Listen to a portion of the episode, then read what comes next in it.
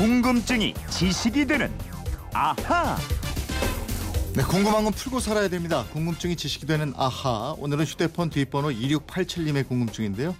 조카가 초등학교에서 운동회를 했습니다. 그런데 왜 하필 팀을 나눌 때 천군과 백군으로 나누는지, 이걸 언제부터 그렇게 했는지 이게 궁금해졌습니다. 그리고 만국기는 왜 걸고 하나요? 이러셨는데 예, 물어보면 뭐든 다 나오는 호기심 자동 판매기 같은 김초롱 아나운서입니다. 어서 오세요. 네, 무엇이든 물어보세요. 김초롱입니다. 그거 저쪽 건데.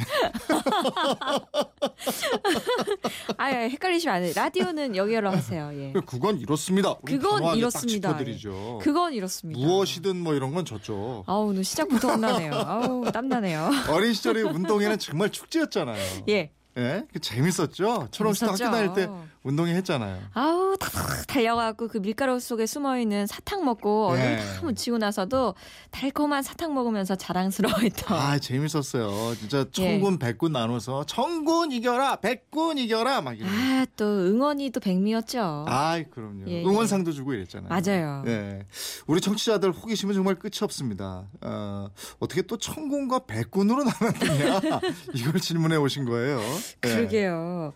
파란색, 흰색, 뭐 노란색, 빨간색, 초록색, 검정색 다양한 색깔이 있습니다. 그 여러분의 궁금증을 풀기 위해서 제가 샅샅이 조사를 해봤는데요. 네.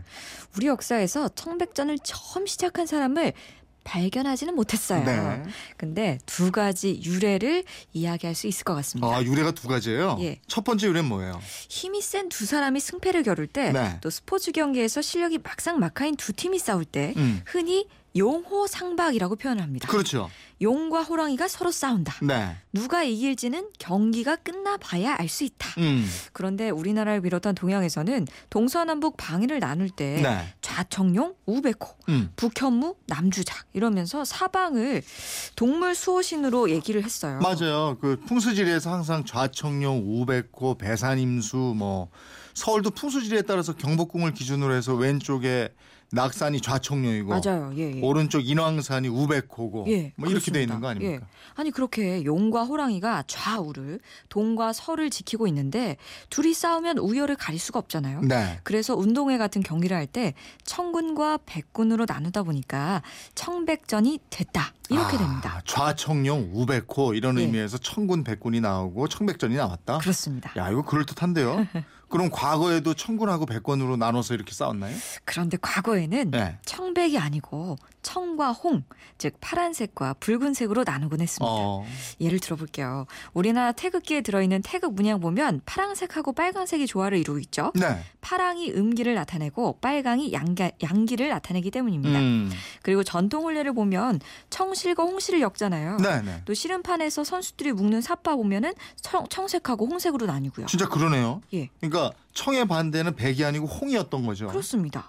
얘가 또 있어요. 네. 장기 두실 줄 아세요? 그럼요. 이 장기판 보면 두 편이 청색하고 홍색 말로 나뉘어져 있잖아요. 그렇죠. 청색은 항우의 초나라, 네. 홍색은 유방의 한나라 이렇게 나뉘는 건데 어. 이것도 청홍전이고 또 권투 경기 막 보면은 청 코너 누구 선수, 네, 홍 네. 코너 누구 선수 막 이렇게 소개하잖아요. 예. 이것도 청홍으로 나뉘어요. 아니 그러고 보면 이게 청백전이 아니고 청홍전 이렇게 하는 게 우리 전통이라고 그럴 수 있겠는데. 그렇죠. 그러면 좌청룡 우백호에서 유래한 게 아닐 수도 있겠네요. 그러니까요. 그래서 두 번째 유력하게 얘기되는 설이 있습니다. 예. 일본 관련 설인데요.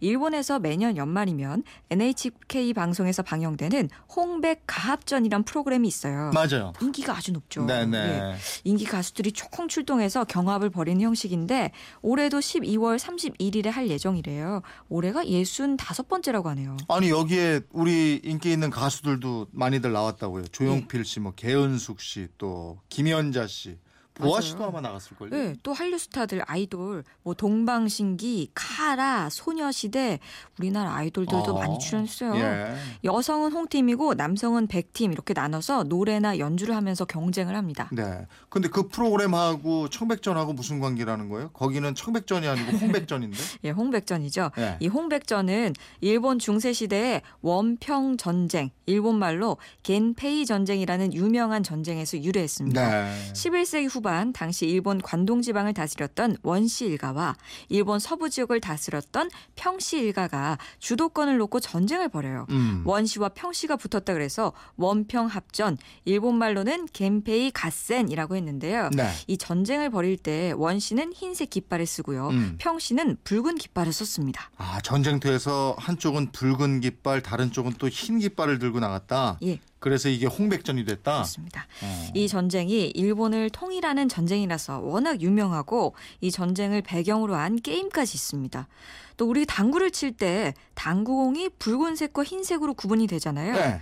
이 색깔 구분도 여기에서 유래됐고요. 네. 또 당구에서 서로 편을 먹고 겨루는 복식 시합을 겐페이라고 네. 표현을 하는데 겐페이라고 그러지 겐페이. 그렇죠. 네. 당구 용어가 야 우리. 겐페이 한번 칠까 예, 이러지. 전문 용어 하여튼 잘하셔요. 이 겐페이라는 용어도 여기 서 비롯된 겁니다. 아 이게 예. 그러니까 전쟁 이름이군요. 그게. 그건 모르셨죠? 아 몰랐어요. 예. 그래서 일본에서는 운동회를 할 때 홍백전이라고 합니다. 어. 또 TV 프로그램이 홍백전이 된 것도 바로 이 전쟁 때문이군요. 또 우리나라에도 일제 강점기에 이 홍백전이 들어왔고 음. 실제로 나이 드신 분들은 초등학교 가을 운동회 때 홍백전을 했다고 합니다. 네. 그런데 해방 이후에 남북이 분단되고 좌우 이념 대립이 심해졌죠. 네. 이러면서 남쪽에서는 붉은색 이 금기색처럼 돼버렸습니다. 아 좌익들 공산주의자를 빨갱이라고 그랬으니까. 그렇죠. 예. 그렇게 홍색, 빨간색이 단순히 청색하고 대비된 색이 아니고 음. 어떻게 보면은 굉장히 불안한 전취적인 색깔을 띠게 됐는데요.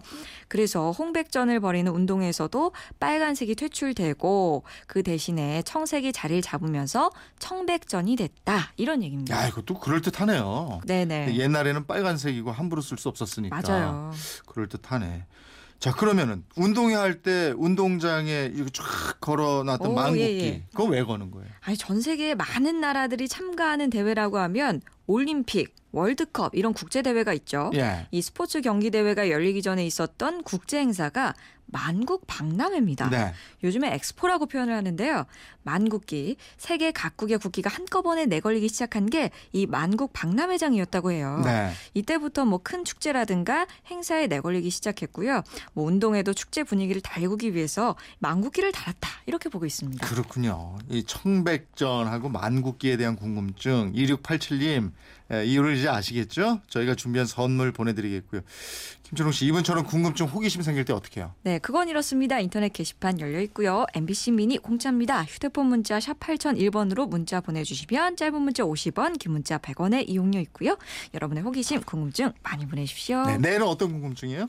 우리가 여성들이 결혼을 해도 물려받은 성을 바꾸지 않고 그대로 쓰잖아요. 네, 근데 외국에서는 남편 성으로 바꾸게 돼요. 맞아요. 예, 왜 우리는 안 바꾸고 외국은 바꿀까요? 음, 이거 궁금하시죠? 어 그러네. 아침에 밥 안 드시고 오시면 아침밥 든든하게 드신 것처럼 호기심을 채워드리겠습니다. 네, 그래요. 우리나라는 결혼해도 성이 안 바뀌는데 예. 외국은 남편 성으로 바뀌거든요. 그렇습니다. 네. 궁금증이 지식되는 아하 김초롱 아나운서와 함께했습니다. 고맙습니다. 고맙습니다.